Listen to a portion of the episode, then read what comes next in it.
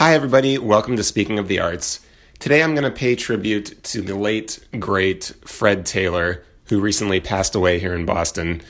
Fred was instrumental in building the jazz scene in this city, and the list of legendary artists he promoted over the years is seemingly endless.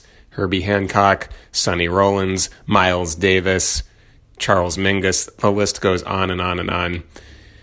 One of my favorite memories of Fred happened when I was relatively new uh, on the scene, meaning I hadn't really worked that long in the industry. I was as a, I was an assistant to Pat Metheny's manager at the time, and Fred had booked Pat to play in Boston.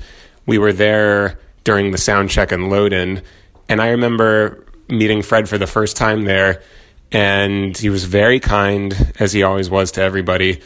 But he was loading the kitchen area and the refrigerator with the food that had been provided by catering for Pat and the band. And I just remember thinking, wow, here's somebody who's been doing this for a long time, and it's not at all above him to carry food in and unload it and get it ready for the artist. It just stuck with me as somebody who was truly in it for the artist, for the music, for all the right reasons.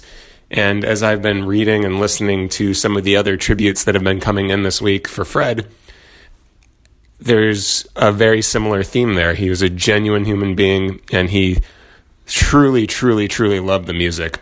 It wasn't lost on anybody. Fred, we're going to miss you. Thanks so much for all that you did.